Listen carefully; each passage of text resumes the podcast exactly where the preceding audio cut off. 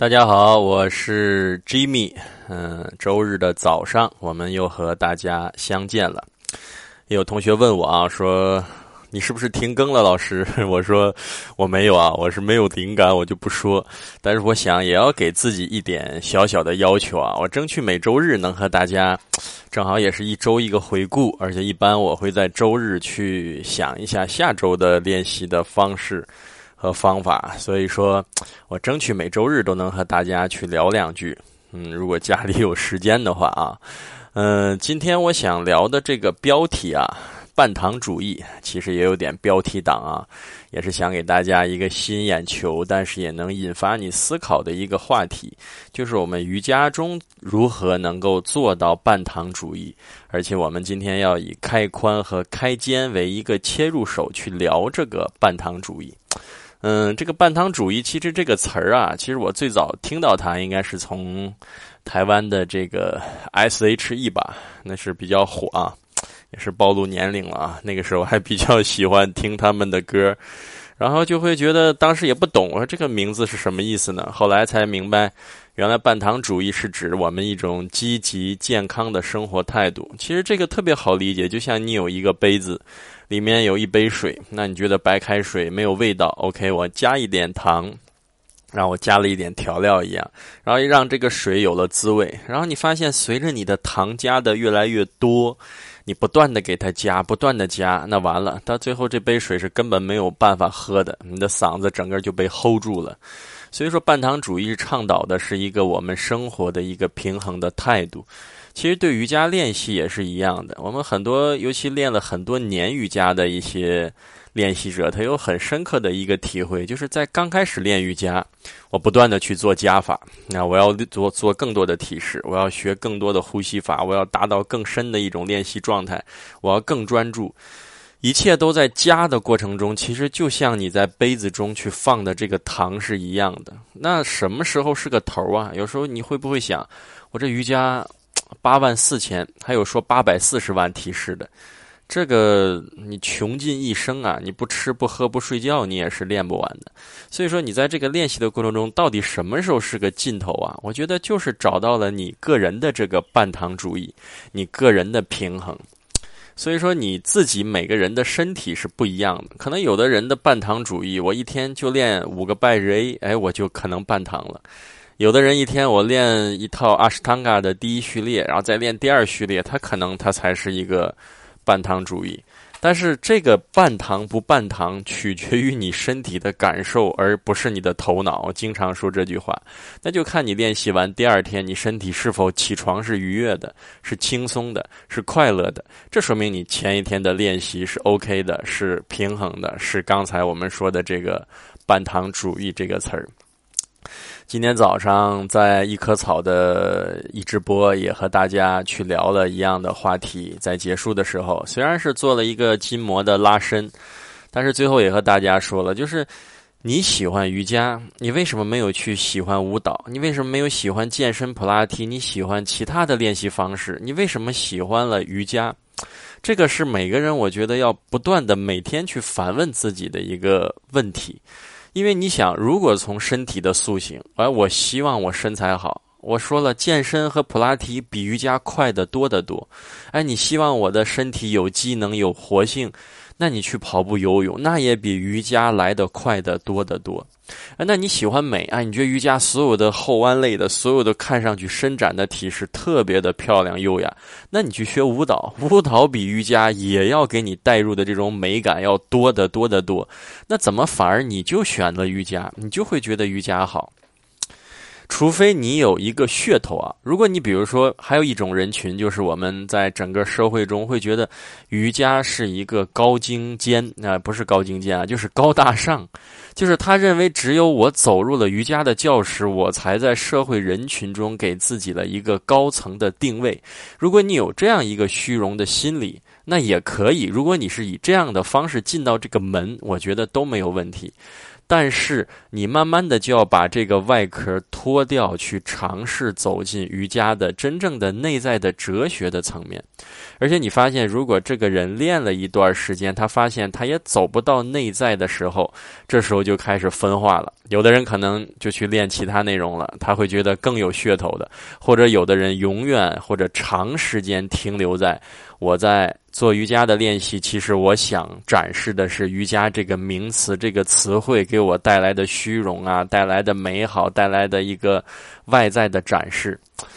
所以说你为什么喜欢瑜伽这一这个问题，我觉得应该每天都萦绕在你的心头，或者说你练习瑜伽的状态、目的都会在你的瑜伽垫上或者在你的生活中有所体现。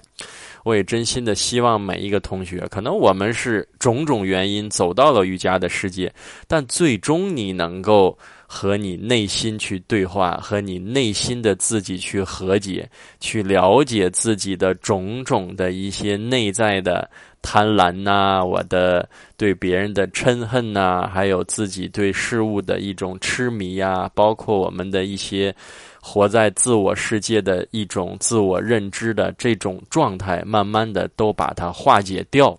这才是我们最期待大家去呈现的一个状态。好，这个半糖主义啊，就聊了有六分钟，切进今天的主题。嗯，今天我们要从半糖主义聊开肩和开髋的问题。别人都讲开肩开髋的好处，那我今天就另辟蹊径，反着讲，我讲一下开肩和开髋的危害。其实开肩和开髋的这个问题，好处不用说了，因为绝大多数人我们是在办公室也好，或者你要长期的坐、开车、驾驶，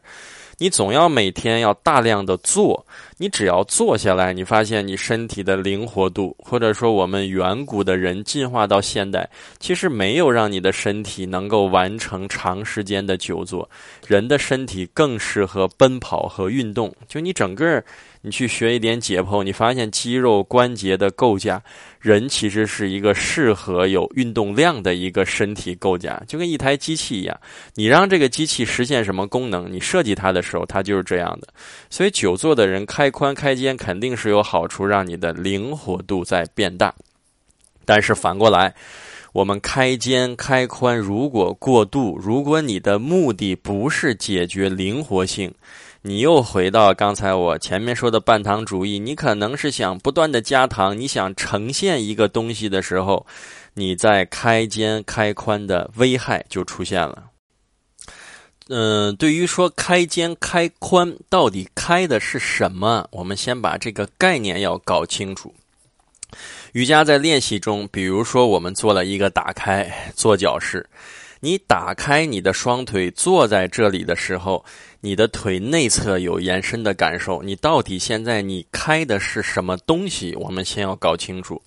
一个是我们打开的不用说，你有腿内侧的内夹肌的延展，你有肌肉层面的打开。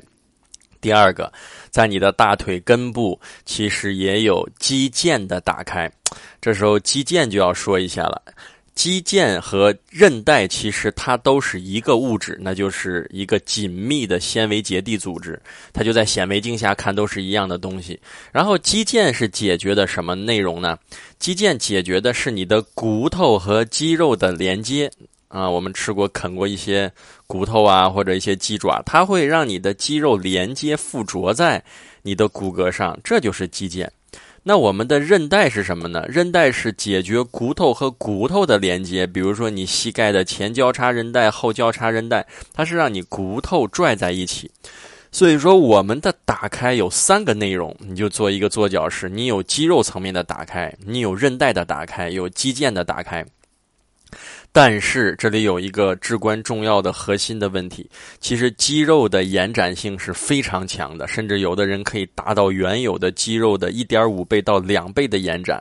但是肌腱和韧带是非常非常小的一个打开，它基本没有太多的灵活度。你想你的骨头附着在上面的肌腱，包括韧带骨与骨相连，如果你的肌腱和韧带你不断的在撕裂它的时候，这时就出现了一个问题了，你的关节会有滑脱感，你的关节会松动。其实这个韧带一松掉，它不像肌肉再有弹性能够拉回来，你整个的关节弹响，然后你整个身体的不稳定性，你就相当于在一个不稳定的框架中，每一个部位只要有连接处，因为你过度的去打开，你的肌腱和韧带是一个松垮的状态。而且科学研究也表明，女性的韧带比男性要脆弱的多得多得多啊！这就是可能造物主给我们这样一个身体，所以女性在开髋开肩的练习很容易就造成了你的肩窝的关节，包括你的髋的这个关节窝里面有松动的状态。又回到刚才的坐脚式，所以说你在坐脚式的时候，我们也见过网上一些学舞蹈的，看上去很努力，让你的双脚劈开，然后对着墙，后面有个老师，那个双脚蹬着你的屁股去靠近墙，然后靠近墙的同时，前面的学生是撕心裂肺的喊，后面的老师是使着蛮力往里推。这样想，这样的动作啊，不用去细想，一定是在瑜伽的上面是错误的，因为这是舞蹈的体系，我们也不去呃过多的评价啊。对于小孩可能还好，因为他毕竟有后期的修复功能。如果是个成年人，这样的打开髋，你想想，你除了肌肉的撕裂，当你肌肉的弹性没有通过日积月累的打开，你就在短时间内用肌腱和韧带在撕裂。而且还有一些手法，我在网上也看到过，比如老师就伸到你的腿内侧，给你去抠你的韧带和肌腱的根部，这一定是管用的，因为你想你在一个源头上，就跟你一个东西皮筋儿附着在一个呃，你要系的那个棍子上面，你在源头上松解的时候，其实它的打开效果是特别明显的。所以有时候这样的课程还给了一个学生一种奇效，就感觉哎呀，这个老师的手法好，通过一个手法就把我的髋给我打开了。实际上这种伤害有时候是不可逆的，你一旦把你的韧带和肌腱撕裂了，你可能这种修复性要花十年、二十年，甚至你终身都会变成一个松垮。就像有的人把真的松垮掉，它出现弹响，因为它的位置回不去了，就相当于你的肌、你的肌腱和韧带是把你的关节固定在你那个窝里面，然后你是靠肌肉的延展完成瑜伽的体式，但你都是在快速的，因为比如说用十年延展一个肌肉，你用一年就想打开，那你肯定要代偿你的肌肉和韧带。一旦你脱出那个关节，即使去医院，你想你的康复的过程也是极其漫长的，甚至有时候是没办法康复的。然后我们再说一个肩的打开，你看肩的打开是同样的一个动作，比如说我们经常会在一些私教的课上，或者我们也见到有的同学用一把椅子或者一个桌子，双手平铺在你的桌子上，然后手臂伸直低头，然后双腿伸直站在这里面，你的上半身和腿大概是个九十度，然后就开始压肩，上下的弹去压你的肩膀。其实你发现压肩的过程中，你都你的大臂的外旋，就是我们说的下犬式，你的大臂手臂的内侧向上提，外侧找地板的力量其实丢掉了。